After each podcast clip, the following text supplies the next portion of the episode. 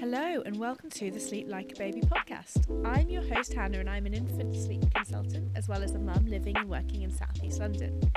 If you're a parent on the hunt for more sleep at night or during the day, or you're just wondering if your kid is normal, well, I'm on a mission to normalise normal baby and toddler sleep.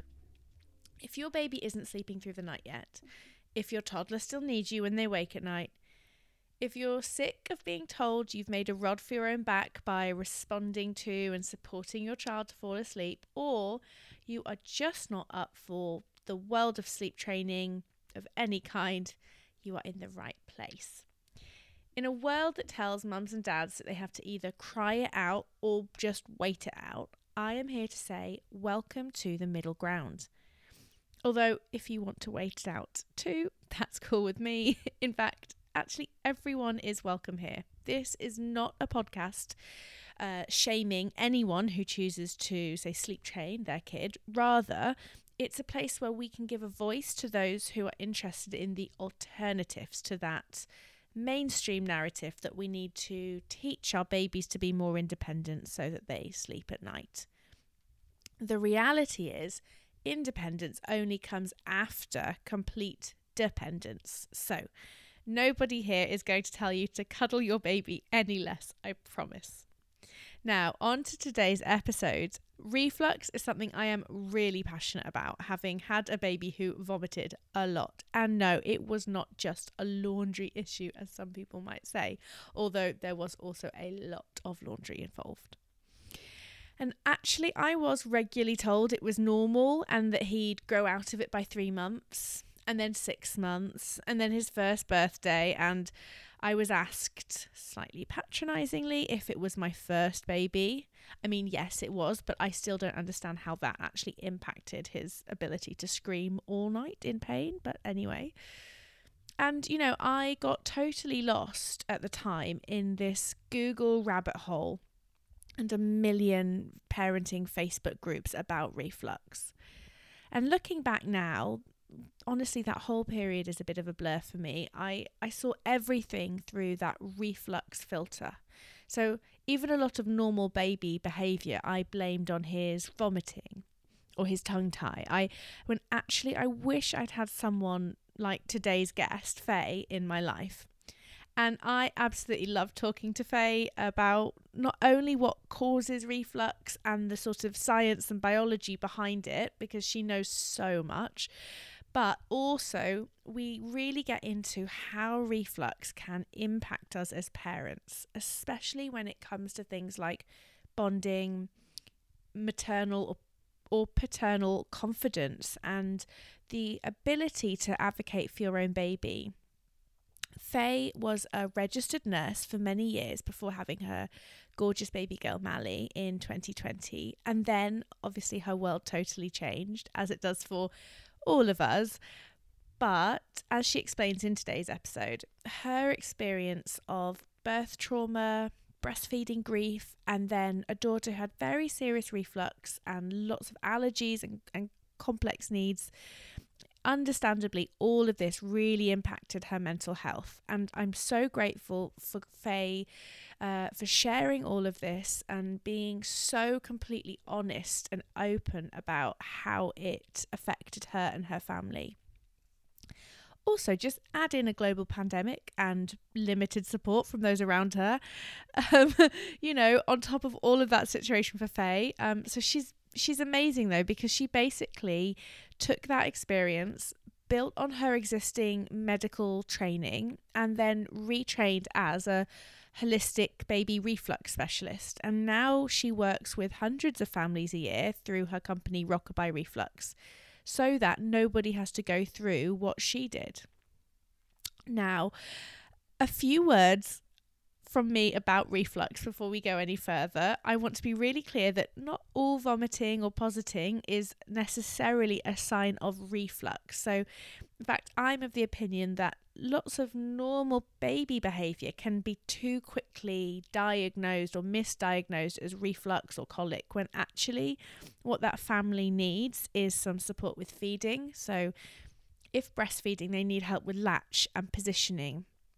Um, if they're bottle feeding, then some better information about pacing feeds and making up formula to reduce gassiness and how to avoid overfeeding, for example. And certainly it is really normal for a baby to want to sleep on you, for example, uh, to not want to go into their cot, uh, or to cry. You know, those are things that aren't necessarily a sign that your baby has reflux either, but some people will tell you that they categorically are. And another important thing to remember about reflux, and this is possibly my main message about the subject, is that it is a symptom, not a disease. So there is always an underlying cause of digestive discomfort and reflux, and very often it can be managed without, say, medication, although obviously I'm not a medical professional and I would never want to advise anyone listening to this on their medical situation because I'm not qualified to do so. So obviously I am not against medication, and I completely agree that there are lots and lots of situations where it's one hundred percent appropriate, and I, I have the most respect um, and admiration for the medical community as well. I, I can't kind of emphasize that enough. But there can be a lot of reflux support, you know, meaningful support that is involved with feeding or physical management, such as keeping your baby upright or wearing a sling and making sure they're more comfortable. That doesn't always mean that a baby needs to be medicated.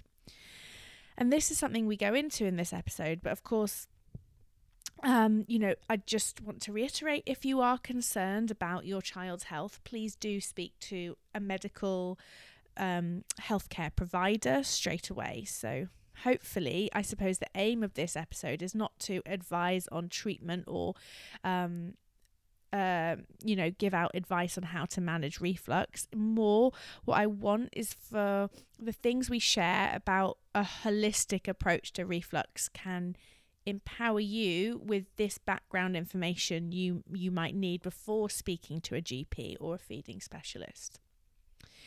And you know, I think this is where your gut feeling about your baby comes in. This is why instinct is so important. I always ask clients, what is their instinct about their child? Do they sense their baby is in pain? Are they inconsolable, really unsettled? What is their body language telling us? Are they Are they in discomfort? What what what are their cries telling us? What are we hearing them say? So if you would like some more information about Faye and her work, I've linked her website in the show notes. And I also want to add that she has just recently launched her fantastic Rockabye Reflux Parent Handbook. Uh, this interview was actually recorded quite a few months ago, Um, before she had finished that, sadly, so I didn't get a chance to speak to her about it, but it really is a brilliant resource that you can buy from her website now. Um, and Faye is also currently training to be a tongue tie practitioner as well, so really there is no stopping her now. She is so passionate about supporting families impacted by reflux, about feeding challenges and digestive challenges, and I just can't wait for you to hear our chat.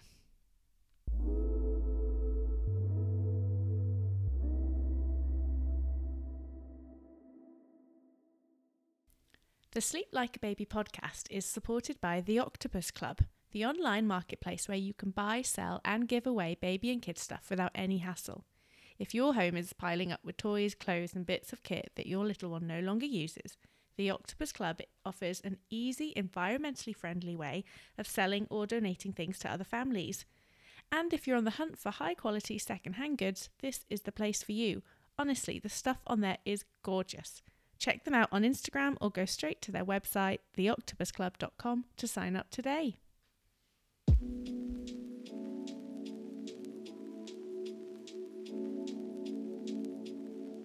I'm uh, very grateful for your time today because you are super booked up and super in demand with your amazing business that you run supporting families with reflux. Um, so I guess my first question is, how did you How did you become a baby reflux lady? Uh, so I got into it because of my daughter. So she suffered uh, with horrific silent reflux and reflux and allergies.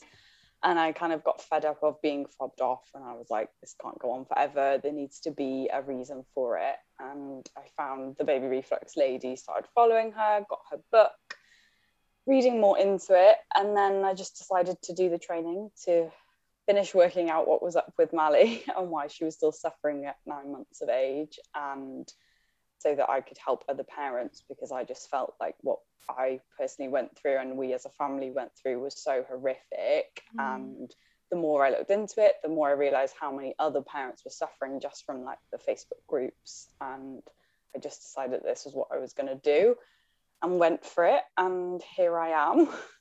I think it's so important, because I was a member of like four hundred different reflux parenting Facebook yes. groups myself, and there's so much misinformation mm-hmm. out there, because obviously they're mostly unmoderated. They're just, you know, it's kind of the blind leading the blind, isn't yeah. it? Yeah. yeah. Um, so it's so great, you know, you're such a voice of, of reason and reliability, and um, so yeah. I think you're brilliant.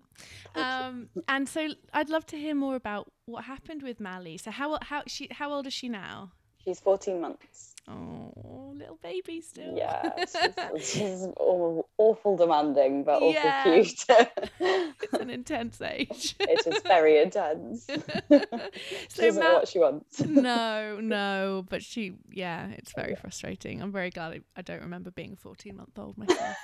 um, but so Mally was born, um, like, you know, what was were there any complications with her birth, or when did when did things kind of get really difficult for you guys? Uh, so, I mean, birth was pretty horrific. I was mm. induced because she was overdue, um, which I regret massively, but there we go. Yeah. Um, and then induction kind of didn't work, went horribly wrong, went on for thirty odd hours. Um, I had an epidural that didn't work, and mm. the whole thing was just a mess. I had retention, and um, oh, I was not very well, and we were in the peak of the first wave of the pandemic, so it was in May on twenty twenty. So I ended up going for a category one C-section. It was initially a category two, and then on the way to theatre, they were rushing down the corridor and shouting to call neonates and saying it's category one. Um, she came out, she wasn't breathing. Uh, she had quite a low A G PAS score, and I lost a lot of blood. Eventually they resuscitated her and gave her to me, and then I got sepsis. And oh my goodness, I had no idea. I'm sorry, that is so traumatic. Yeah, I mean, it's Birth Trauma Awareness Week this week as well, so it's quite relevant to this yeah. chat. But yeah, it was not nice at all. I had sepsis, she had an infection, so I don't really remember much about being in recovery. I just remember looking over and they were putting a cannula in her, and cannulas in me, and there was doctors around me, and we stayed in recovery for a while. We weren't allowed back onto the antenatal ward because I was too unwell, so we went back to the de- uh, labour and delivery suite to be looked after overnight. And because of the pandemic, Alex had to leave my partner um, maybe like an hour after she was born, while I was mm. still septic and things were not great. Um, and then I got left in a room with a baby. I had no idea what to do with at two o'clock in the morning. Um, I mean, yeah, and you can't even move your legs. Like, you couldn't move anything. Still, you would have still had like a catheter in, I assume. Yeah, yeah. I was literally chained to the bed. They gave me a wash. That was nice. um, oh, after then, a thirty-hour labour. Oh, Faye, yeah. I'm so angry on your behalf. Like, it was awful. I, I pressed the buzzer because she'd done her first breastfeed in the hospital, and then when we went back to the room, midwife, I had like toast and tea and the usual, and then she said get some sleep, and she went off her break and left me in this room, and Mally woke up and I couldn't pick her up and I couldn't reach her, so I pressed the buzzer and I waited and I waited, and then um like an assistant came in. I don't know what they're called on the midwife unit. It's like a healthcare assistant. Mm-hmm. And she was like, she must need a feed, passed it to me and left the room. Uh so I didn't really know what to do. uh, I, I tried to feed her and didn't know what I was doing, basically. And I just want to say, like, when I say that I'm angry, I just, if there's any um, midwives or nurses or, you know, healthcare providers listening mm. to this, I I, I just want to make clear that my anger is directed at like a, a general situation and in the pandemic. And I know mm. that like people were working in really, really hard conditions. And yeah. I just think that the government and the people in charge just forgot so many vulnerable people, including new families. And I think like, you know, I, I think it must have just been an incredibly difficult time to have been working on a on a maternity ward as well as giving birth. And it's just, it makes me, I, I'm, I'm sure those people weren't feeling that they were able to do their best work either. No. And, um, but it's just like, it's just unacceptable that, that, that situation was there, I think, you know? Yes, it was, um, not great at all. So you, okay. So, right. So we're, it's the middle of the night. Yeah. Birth was bad, and then but, yeah. she wouldn't feed. That wouldn't was it feed, she wouldn't yeah. feed. I didn't know what to do. Then the midwife came back off a break. We did some hand expressing, syringe fed her, um and then she kind of settled and slept till the morning. Then we got taken up to the postnatal ward, maybe early hours of the morning, um and we were both on like four hourly I V and intravenous antibiotics. Mm. Um, and I think the best help I had was a student midwife. She was actually really good. Um, but I kind of had my catheter removed, told to, you know, go to the toilet. Yeah. And I would have loved someone to have come with me, yeah. but they didn't. I dropped everything over the floor. I couldn't bend down. Oh. I was alone. It was just nobody. And I was like, what do I do with Mally? Like, does somebody need to watch her? Uh, you know, anyway, Alex came back and she fed okay on the first day, like not brilliantly, but okay, mm. but was seemed really unsettled by it. Was my first. I was just like, you know, yeah. I, I don't really know much else. And then he left that night, and then basically that second night was horrific. So she basically either screamed or fed. She was the only baby crying on the whole ward. Uh, nobody could sleep because she wouldn't stop screaming and she wouldn't stop feeding. She would feed for a few minutes, come off, fall asleep. I'd put her down thinking she was done. By sort of three a.m. I had had enough. I'd been awake for days, um, and the midwives came and took it off me and expressed some colostrum to give her. They brought her back an hour later and said she won't settle. Um, mm. And from there it just kind of snowballed. So she just never she just wouldn't feed properly at all, and they kept saying her latch was fine, her latch was fine. One midwife came in, suggested tongue tie. The feeding specialist midwife who works in the tongue tie clinic came and told me that there wasn't one. Somebody else put a referral in. They gave her like formula in a cup because she would not sc- stop screaming um, mm. on the ward. And then we got into like formula top-ups and using the bottles. I wasn't very well supported at all. Uh, I felt really distraught. I really wanted my mum there, mm. to be honest, because my mum had breastfed three of us, but you were only allowed one visitor, like your birth partner. So she couldn't come. Uh, we eventually got discharged home, I think, on day five. And then on day six, overnight, I was trying to breastfeed and then top up with formula, and I put her down for a sleep, and like at one o'clock in the morning uh after she'd finished her feed, and I woke up at about six and she was floppy and grey and unresponsive in the Moses basket. So panic didn't try to ring one one one because you're just in that state of like, oh, we're in a pandemic, I don't, you know, they've said the ambulances are really busy, I'm a nurse, and I just did not know what to do. Rang one one one, they said the lines were really busy and there was a long wait, so we got our neighbour G P to come round um, with a mask and antibacterial spray, and she was like, call nine nine nine now. Um, so we went back into hospital again. We went to well we went to the paediatric ward rather than back to the maternity unit. Alex wasn't allowed to come. I was like six days post C-section on antibiotics. I hadn't slept. I was a mess. Um, and they never, she kind of came round in the hospital. I got some gaslighting going on about being a first-time mum uh, while I was in hospital, and got told, well, you should just carry on breastfeeding. Just stop giving her formula. And I was like, nobody understands. She won't feed. She's not feeding properly. Mm. She was jaundiced. Um, mm. And then came up with a bit of a plan from the midwife in terms of like using nipple shields, because my I was in so much pain when she fed, when she did actually feed, and then topping up with formula. And from there, it really escalated. So she started becoming so unsettled that I physically did not have the time to pump and sit and pump and express breast milk to give her. I did it for maybe a week, uh, but by this point she was screaming for twenty out of twenty-four hours during the day.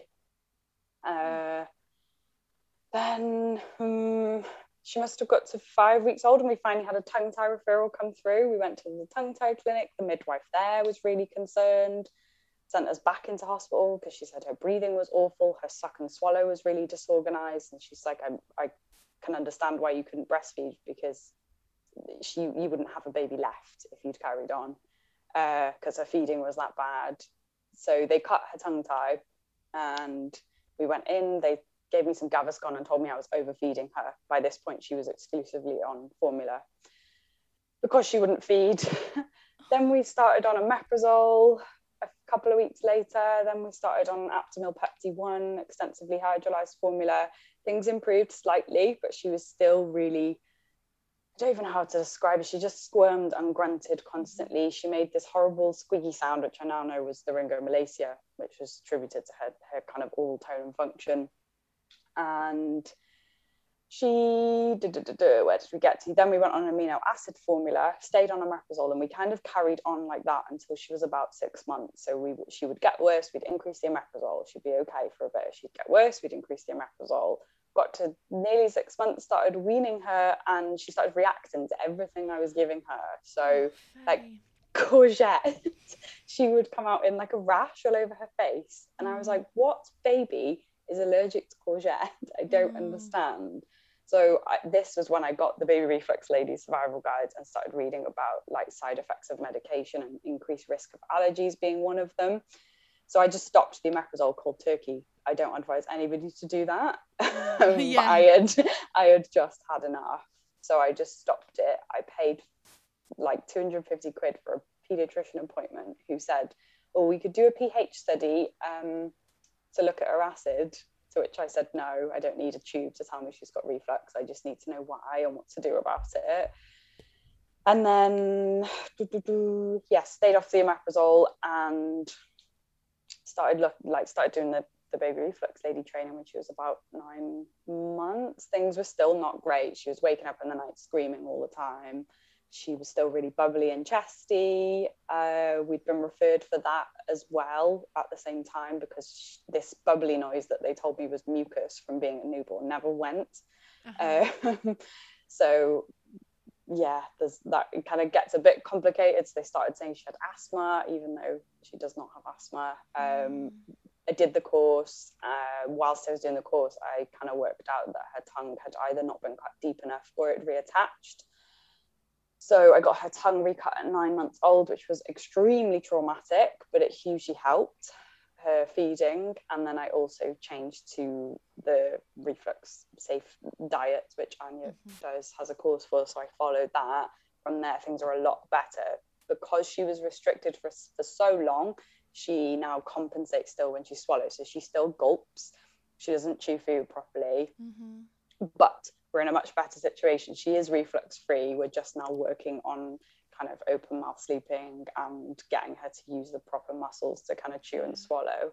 I probably missed bits in there. That story is so long. I apologize for talking not for so all, long. Not at all. That is, um god, like I'm just it's so it's I'm so sorry you had to go through all that. I don't really know what else to say. It's it's um it's it's crazy that that a person has to go through all that with like such little support. Oh, yeah. Yeah. Um and I just think you've been really let down, and I wish this was a really unusual story as well. And I know from my own clients, Um, and having done some re- like training myself in reflux and having had a refluxy baby myself, I know that your story is not unusual either, which is no. just heartbreaking.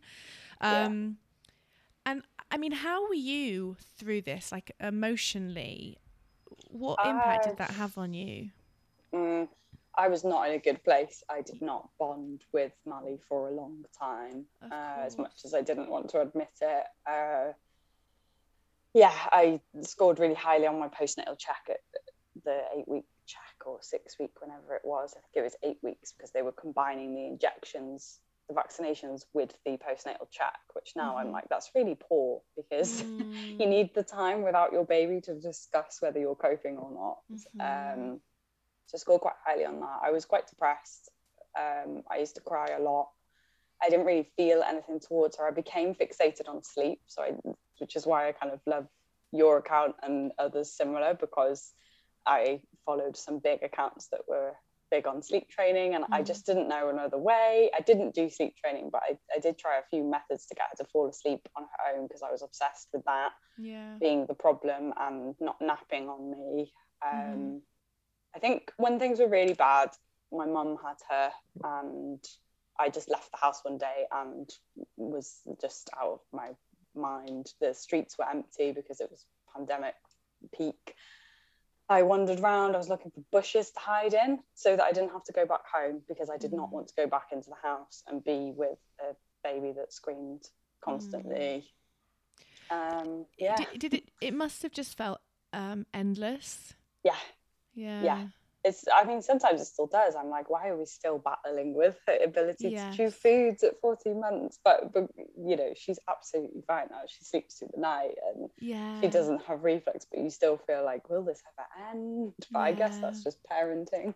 I do. And I think it's, I think when we're in, when we're in the thick of something, even though the rational part of our brain knows that, yes, we know that babies grow up. We know that children sleep. We know that reflux It, like can be cured. We know all these, whatever it is you're battling, mm. we know we will go through, like it will pass. But in when you're in the eye of the storm, I just think it always feels like it's going to be forever. Yeah. You know, I think that's kind of, even when I, so silly, if I have a cold, I often think I'm going to have a cold It'll be forever. forever. I'm you a can't bit dramatic. See another way. Yeah, but anyway, that's a really bad example. But I think, like, you know, yeah, when you're in, when you're in it, you're in it, and um, and particularly like for your mental health and, and everything. I mean, that must have just been, God, such a such a intense situation. And how was your partner through all of this? How did he? Mm, he was, to be fair, he was really supportive. So any kind of new idea that I came up with off, you know, looking on Mumsnet and Facebook groups, yeah. I'd be like, we need to try this, we need to try this milk, we need to try this. He was really like, okay, yeah, I'll go and buy it. Like he just, you know, he was supportive. He didn't really know how to help apart from agreeing with what I was suggesting. Like he knew she was unsettled, but she didn't really settle well for him. So he was really good, you know, he cooked and looked after me. And yeah, I think mm. up until recently, I probably didn't realise how much it had affected him. We were literally talking about it last week. Um, I think we were talking about having another one. Mm. And he kind of said, like, I do think maybe it did affect me more than I realised. He was like, yeah. I was just so in it. And at the time, and just, you're so, everything just is all consuming, isn't it? Um, mm. That I think he was like, it probably did affect me more so. Like he... Now I will sometimes use videos of Mally when she was younger for like a reel or to show somebody or as an example, and he can't look at them mm. without being like, I, he's just like, I don't want to see that, I don't want to see that. Um, he can't look at her videos basically. So yeah. yeah, but he was really good for me, but it's surprising how much it can affect dads too. There's a lot of focus on mums, but dads are the ones that are kind of on the sideline, not knowing how to help. Yes. And it's really difficult. Yeah. Yeah, my husband said that he often felt really helpless, and that really affected his like confidence then as a as a as a father. Mm. Um, yeah, it's just really hard when you don't know where to get help from.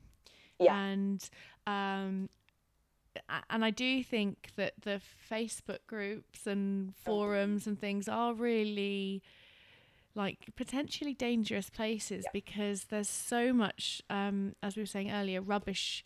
Advice yeah um and for example, you know, I one that I was a member of, everyone was really really pro like uh, medication like um, yeah. Omeprazole and um Caraval when my and... yeah and when I when my son was born, it was before ranitidine had been like um recalled. Recalled. Yeah. So it was it, it was just around. In fact, I went into my G P and I begged her to put my son on omeprazole or ranitidine, and I was yeah. so focused on that being the answer, and she wouldn't. Which I I'm very.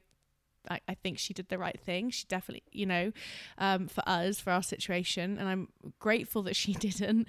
But I was like convinced because I'd read all of these posts that yeah. that would be the fix. Yeah. And I couldn't understand then why she wouldn't pr- give me that prescription. I I literally sobbed in her office and left feeling so angry.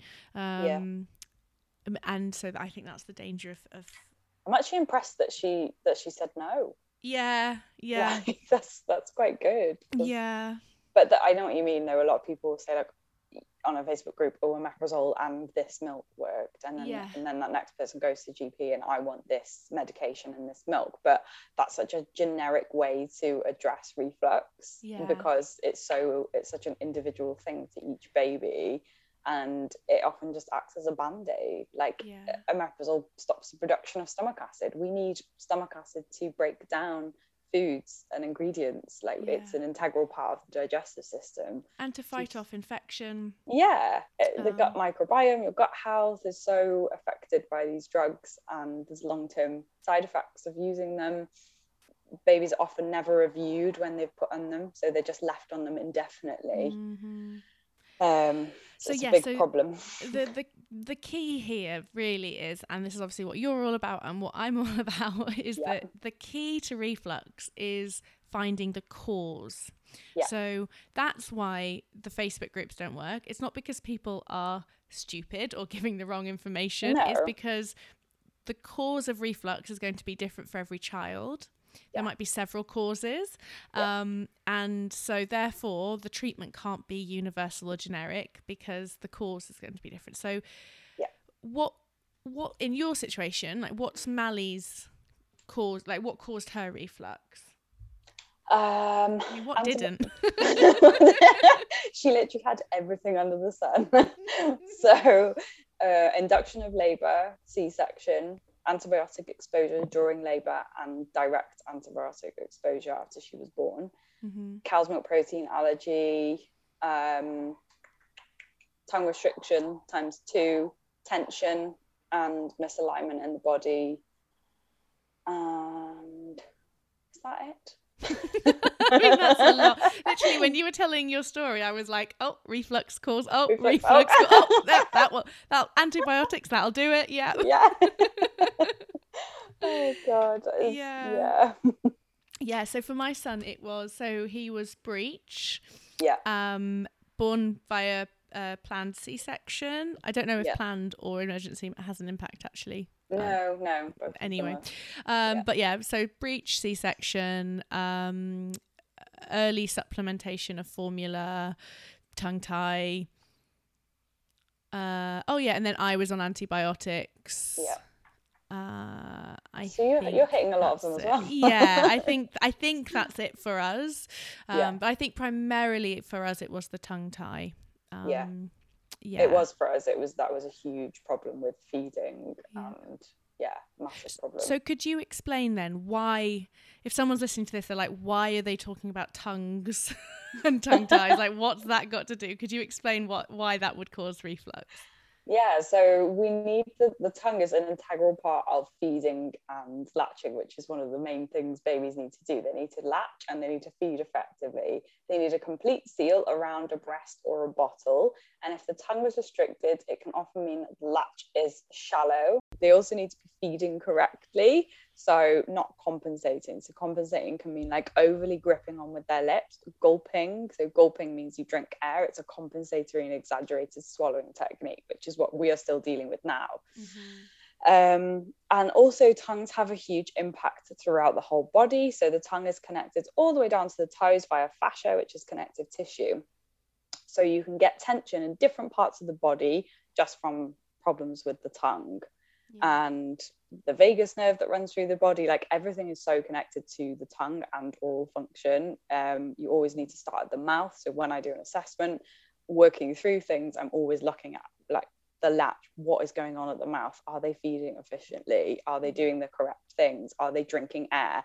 The reason why drinking air is important is because air is a direct cause of reflux. If you fill the stomach full of milk and air, or just air, it creates a pressure, a bit like blowing up a balloon. That's the, that pressure in the stomach is going to force those stomach contents into the esophagus. Baby will either swallow them back down, or it'll go up into the nasal passages or up and out of the mouth. Yes, this is why it's so important that you are assessed by someone properly trained in yep. tongue-tie diagnosis, and yep. why you need someone to put their fingers in your baby's mouth and assess the oral, like, function. function. Mm-hmm. So if anyone has looked in your baby's mouth and said they don't have a tie, disregard that. That is not an assessment, okay? Yeah. Sometimes you can see it and you can say that is clearly a tie, you know, yeah. like sometimes it's very, very visible. But unless someone trained has stuck their finger in that in your mouth and had a good couple of minutes, having a good feel and seeing what the tongue can do and what they can move and all of that stuff, you have not had an assessment for tongue tie. And all the time I'm told by clients that so-and-so said it was fine, so-and-so had a look, blah, blah, blah. And I say, did yep. they put their finger in the mouth? And they're like, no, no one ever did.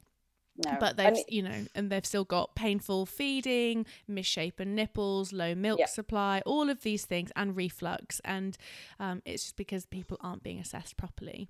Absolutely. I got told by a paediatrician that Mally did not have a tongue tie, and then yeah. at nine months they were like, it's so thick and tight. Mm-hmm. How has somebody missed that? It's yeah. just um yeah okay and so and also I think um it's it might be good to point out as well that often, because the tongue tie, and I know I've done an episode on tongue tie, so I won't yeah.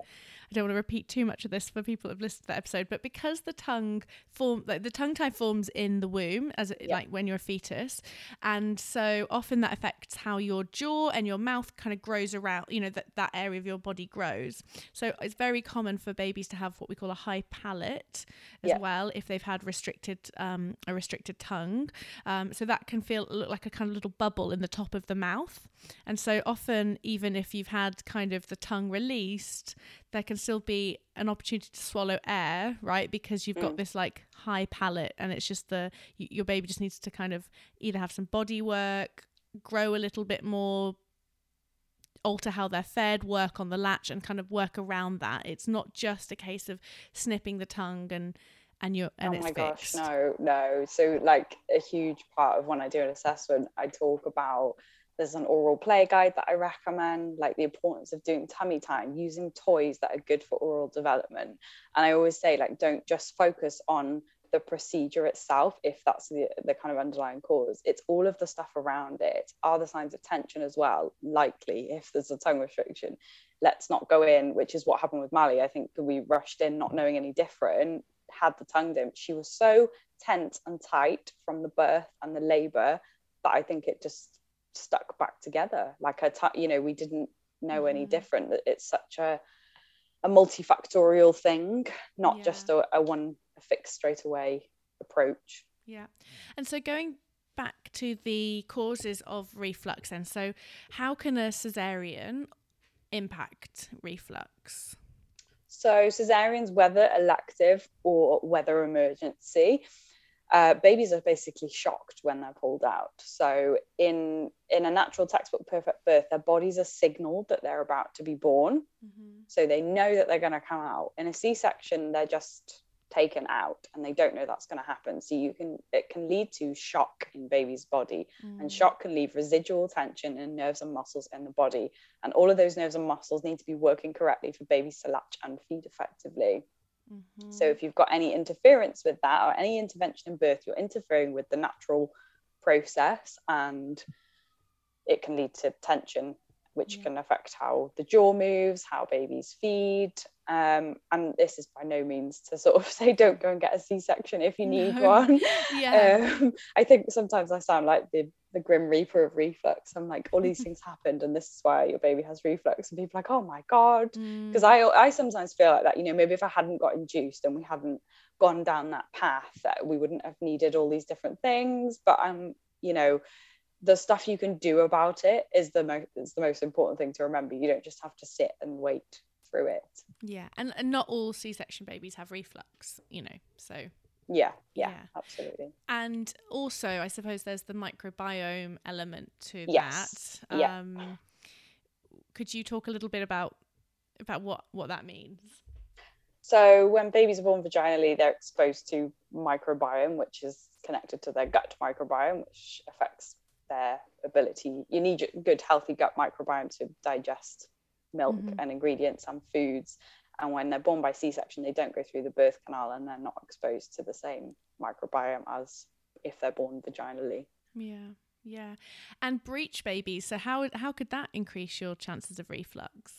So same with tension. So mm. if a baby is breech and they're in the wrong position and their head is in a funny position, or it's a bit, I always think of it as having a cricked neck. Mm-hmm. Like if you cricked your neck, um imagine that a baby is sat in that funny position. I'm, one, I'm doing it now. I'm sat there with my neck to the side.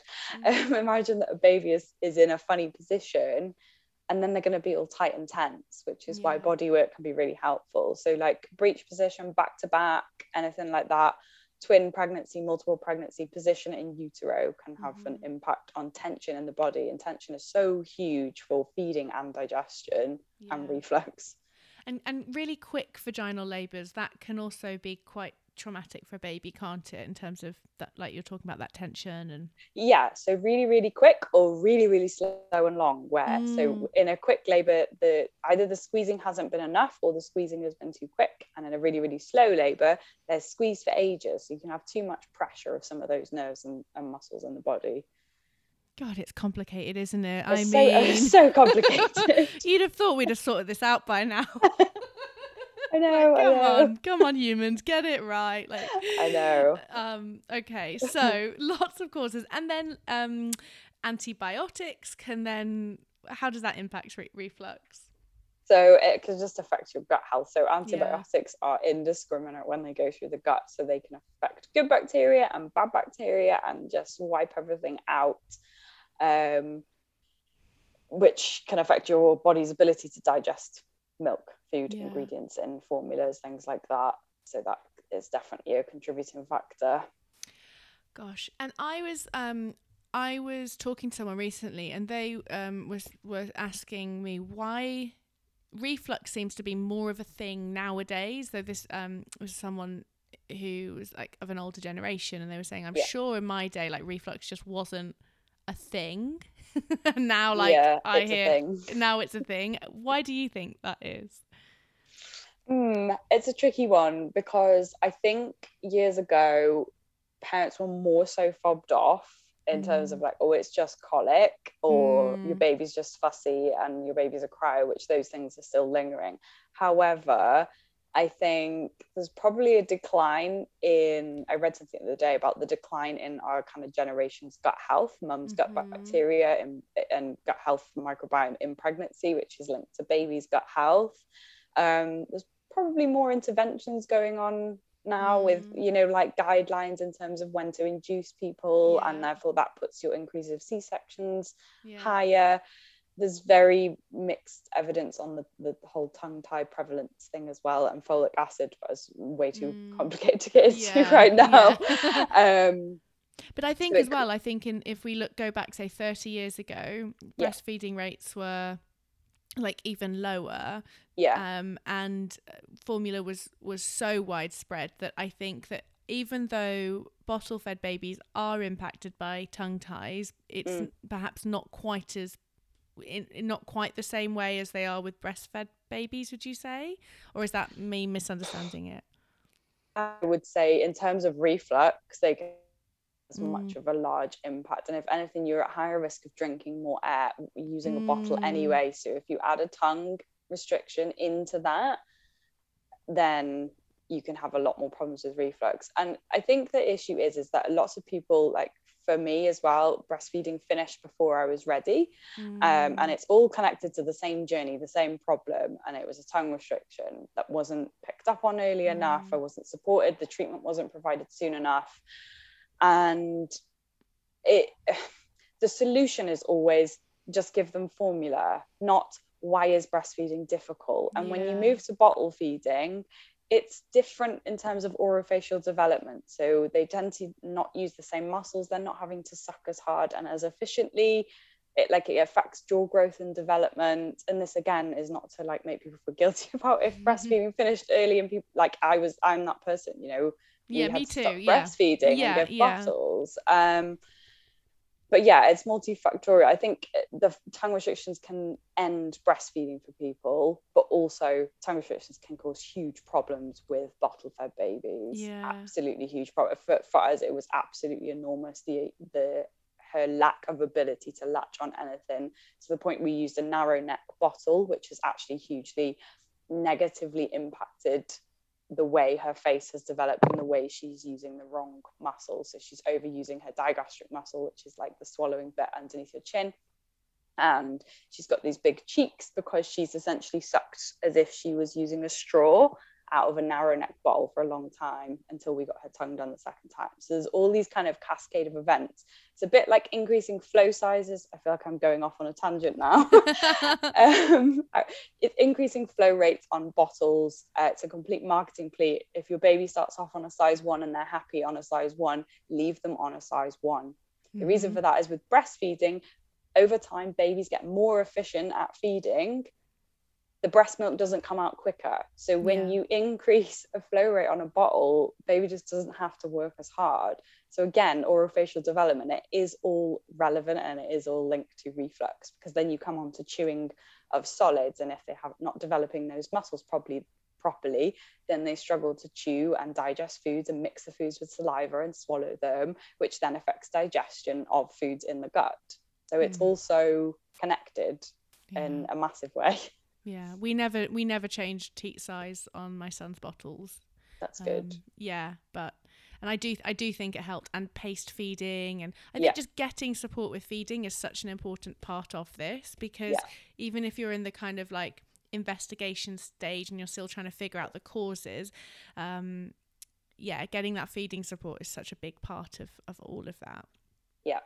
Um. So yeah. So there's so many. There's so many causes, basically, aren't there? There's like, I yes. mean, we would need a whole podcast series, maybe, by going through each one in great um, detail. In great detail, um, yeah. and you know, and allergies and intolerances are yeah. obviously a big part of that picture as well. Um, yeah. And there's some really interesting research into like early supplementation of formula and the development of allergies as well, and things yeah. like that. And it's just, it's, like, I find it fascinating. Yeah, but is it, is it seven percent higher risk of allergies with early? I feel like I read this the other day. Yeah, I've read anyway. I've read eight to sixteen percent, bearing okay. on bearing on different um different studies um okay. and prevalence. So um, particularly with cow's milk protein allergy, yeah, mm. that I suppose that. There's not a huge amount of data on it as well, like, and some of the studies are slightly flawed, and so they're still yeah. kind of estimates at this stage. Um, yeah. But yeah, potentially you're eight times more likely to have cow's milk protein allergy if you are um, if your breastfed baby is supplemented with formula in the first, I think wow. is it seven or ten days. Yeah. Um, yeah, and the the prevalence of cow's milk protein allergy amongst formula fed babies is, you know, is Hi. eight times that of of breastfed babies. Um, yeah.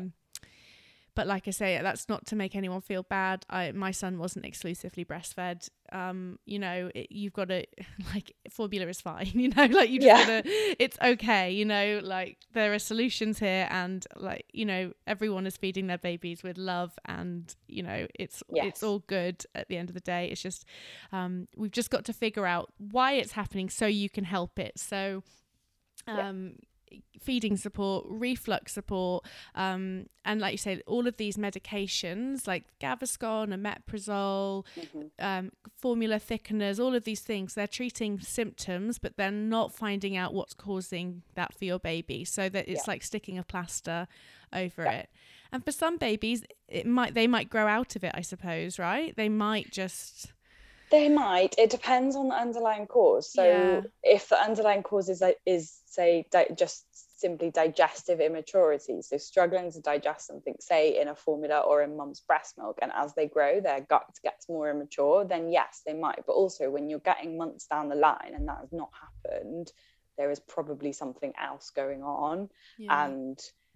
the the best way to look at it is, say, for example, if it is a tongue restriction, I know I keep talking about this, but um often we grow we don't grow out of a tongue restriction that's caused problems with infant feeding, we grow into mm-hmm.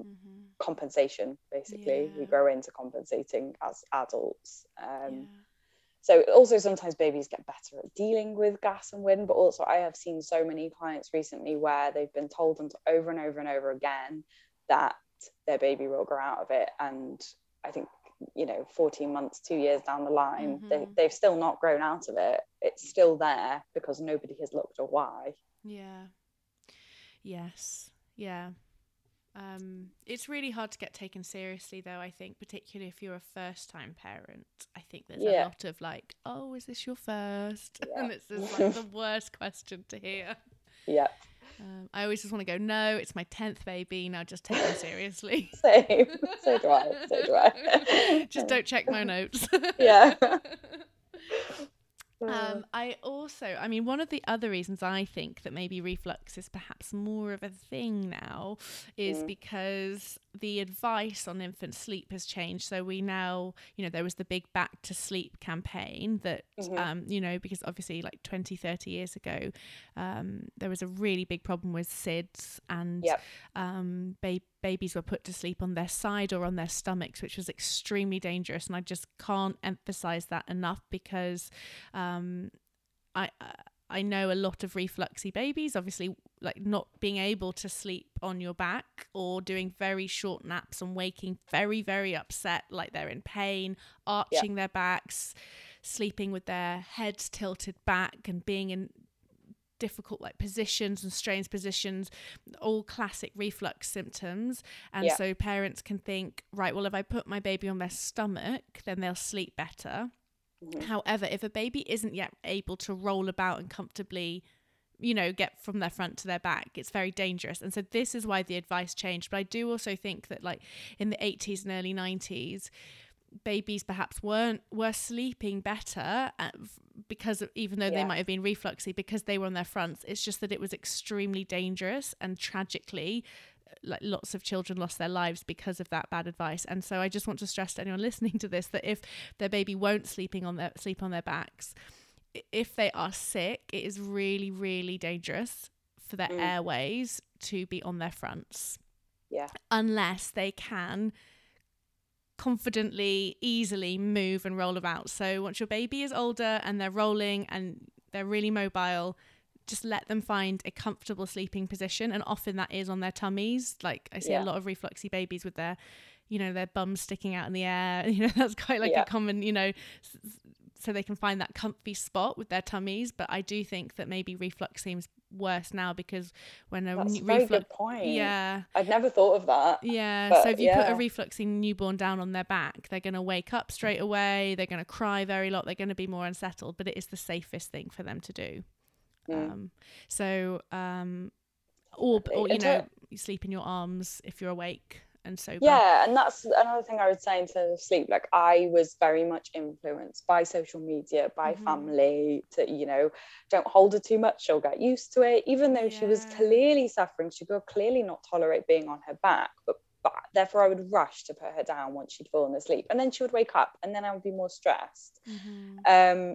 And kind of one of the symptoms you look for is like, you know, waking up frequently after being laid down. But also that's a kind of normal baby thing to do as well. They don't like not being on us. So a lot of people panic about spoil, you know, their baby's going to become too used to cuddles because they've had reflux. And let me tell you, Mally has, is still cuddled to sleep for every single nap and every single night time, and she sleeps through the night and she has good naps. It's yeah. not a thing. Yeah. You know, if they need you, hold them. Get a sling. Yeah. If you're desperate to do the dishes in the kitchen, put them in a carrier, put them in a sling, whilst we work out, you know, what what's the underlying cause, whilst we work through it. Don't try and rush to force to put them in a mouse basket because somebody told you that they'll get used to it. Yeah. Um, it's even more important when they're suffering and they're in pain to hold mm. them close and to support those emotions and that pain and that discomfort. Definitely.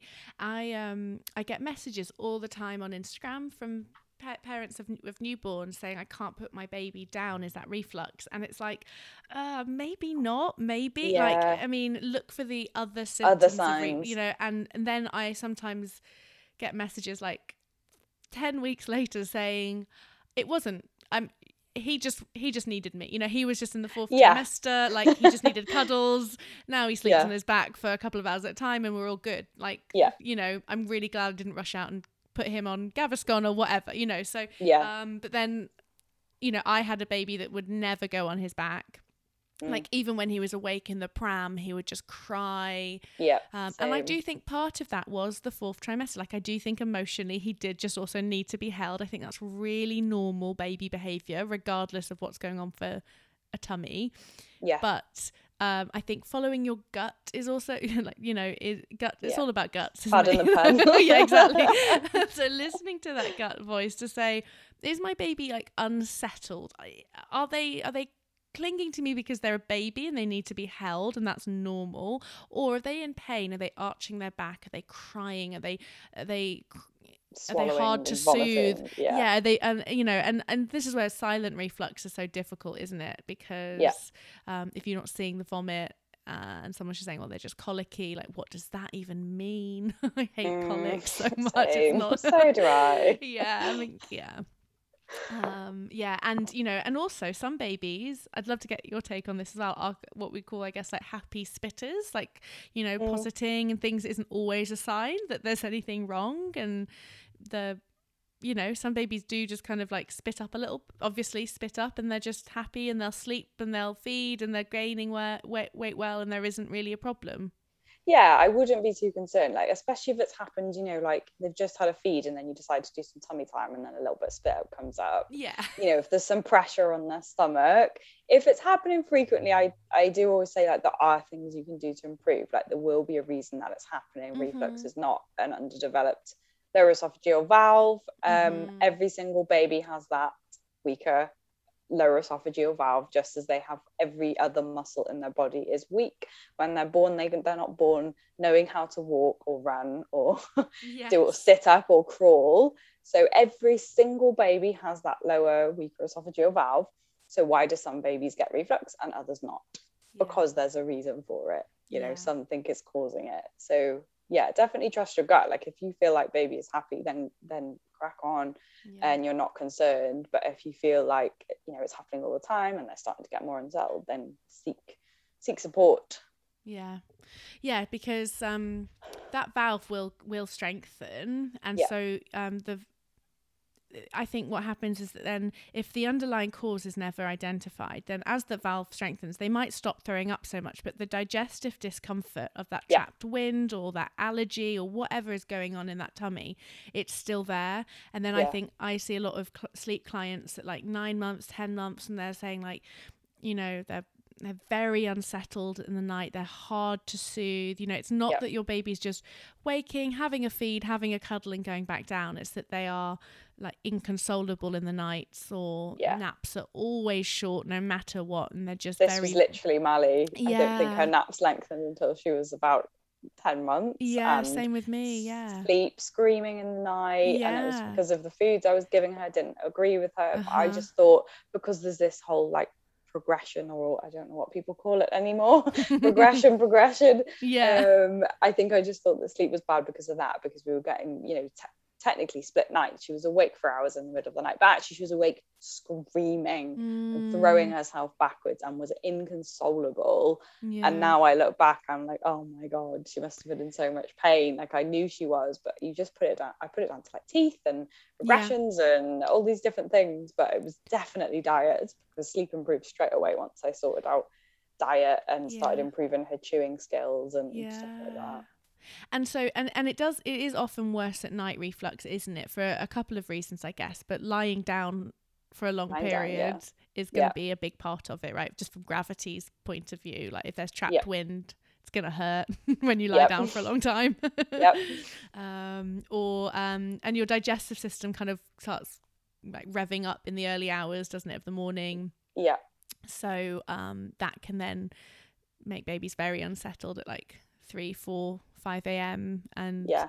um because they've got tummy ache and we don't know. And you know and, and there is a there babies go through gassy phases, they go through, you know, spitting up phases as well. Like, not every baby has, like, uh, serious reflux, I guess. I just want to reassure people that, you know, it's normal sometimes to have a bit of gas. Maybe you've eaten a new food, you're new to weaning, and something's yeah. made you gassy, and you're like, okay, I'm not going to do that food close to bedtime anymore, you know, that you can yeah. just kind of, or, or like your, your body's just getting used to digesting that, you know. That doesn't necessarily mean it's a huge problem, but I think um yeah listening to your baby and, and your instincts, and if you've got a child that's really unsettled and really uncomfortable and really hard to soothe in the night, and even yeah. you know, even if you're bed sharing and you're cuddling and blah, blah blah, and they're still struggling, I would want to get support with that personally.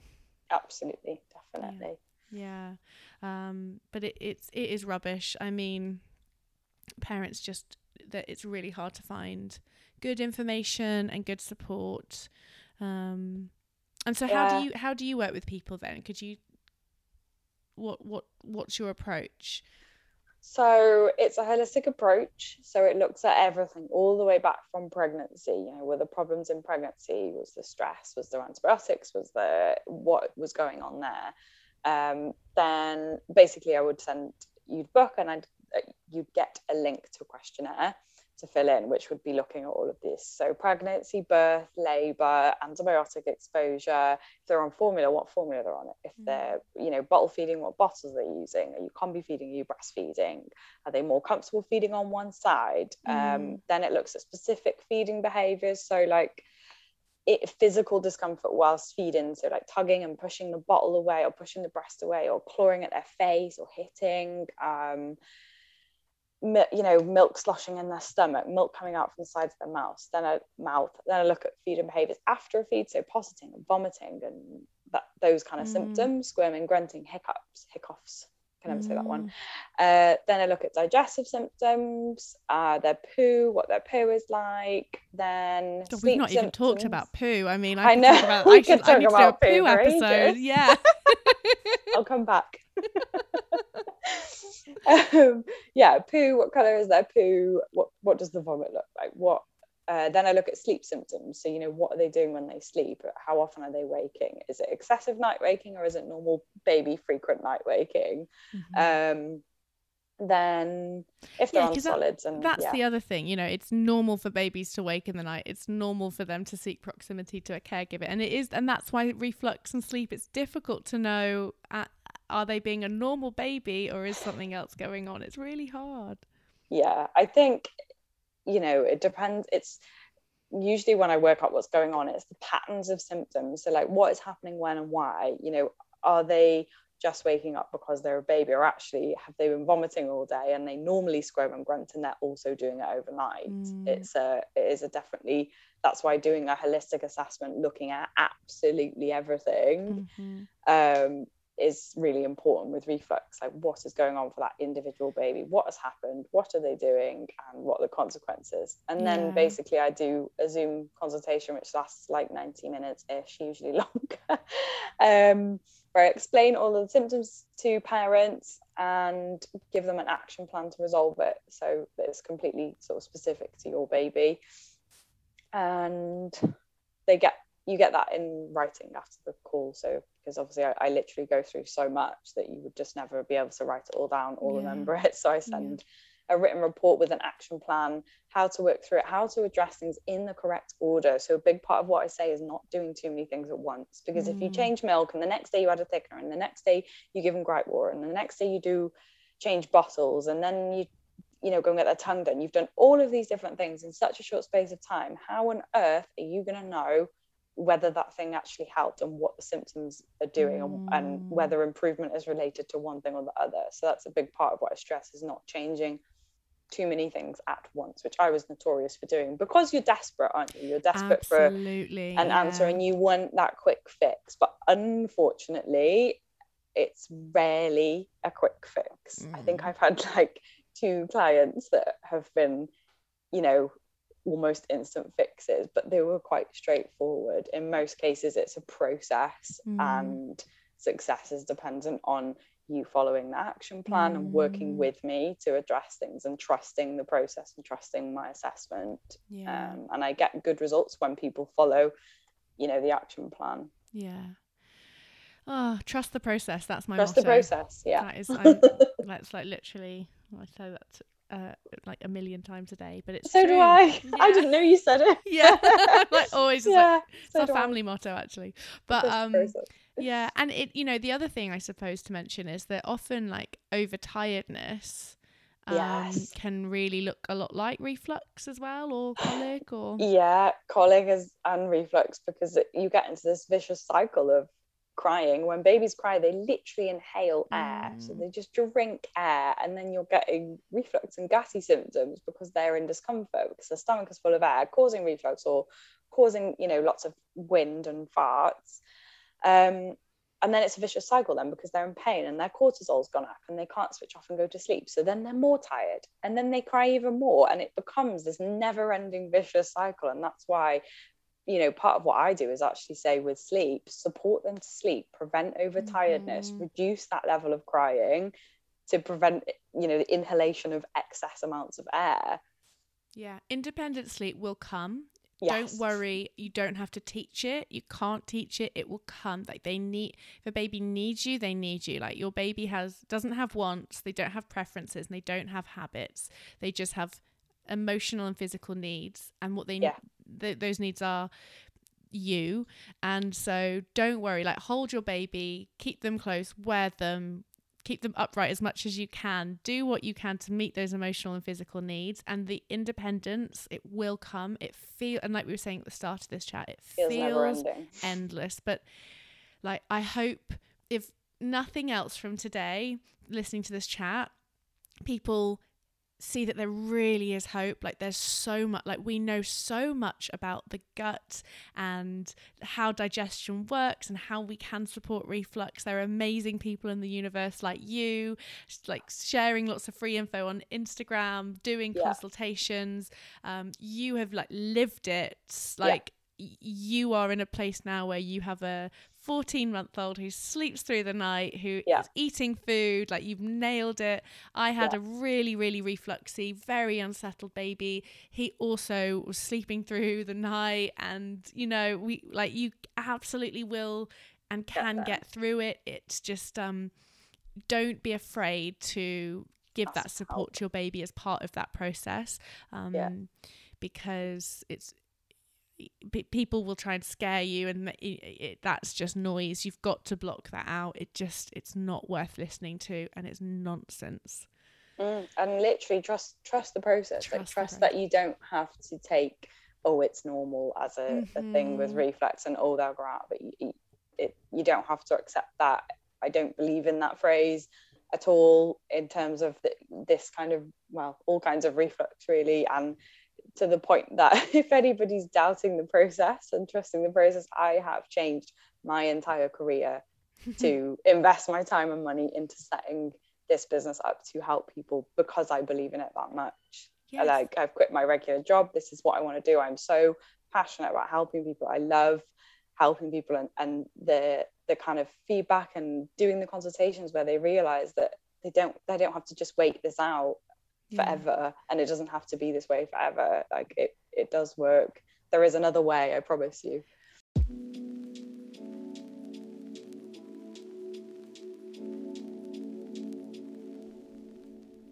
Okay, so thank you for listening to today's episode. um I wanted to add that if you are listening to this and you have a refluxy baby, or you think they might have reflux and you don't know, and something's going on that doesn't feel right, and your baby is more unsettled than perhaps you think they should be, or um, you're just in a bit of a fog over colickiness or, or whatever it is right now, what I hope you could take away from this episode is that Faye and I are two mums who've had really different experiences, but we both have had unsettled refluxy babies ourselves, and we have come out the other side. We're not just surviving, we're thriving, and we're bonded with our gorgeous little ones, and there really is light at the end of the reflux tunnel. It can feel really endless when your baby is struggling with reflux or digestive issues like allergies or just colicky behaviour, but it isn't endless. It won't last forever. and there is support available. Fortunately, we now know so much more about babies' tummies, and there is lots of brilliant information out there, such as Faye's Instagram account and website, which are brilliant resources. But also, I think the reason I wanted to talk to Faye and hear her story was that we also need to talk more about how these challenges make us feel as parents, because it can feel really lonely if it's just you with the baby who's crying for long periods, day and night, or experiencing these other symptoms of reflux. And there really is so much to say on this subject as well. So I just want to say, regrettably, we didn't have enough time to go into the world of allergies and intolerances, for example. I know Faye touched on that with Mally's experience um, with C M P A and uh, weaning and all of that stuff.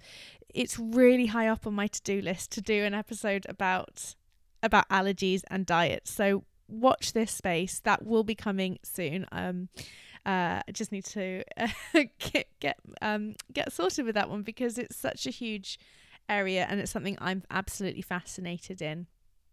So um, please get in touch with your thoughts on today's episode, and if it affected you and made you think about anything differently, or if it's helped you, I would absolutely love to hear that.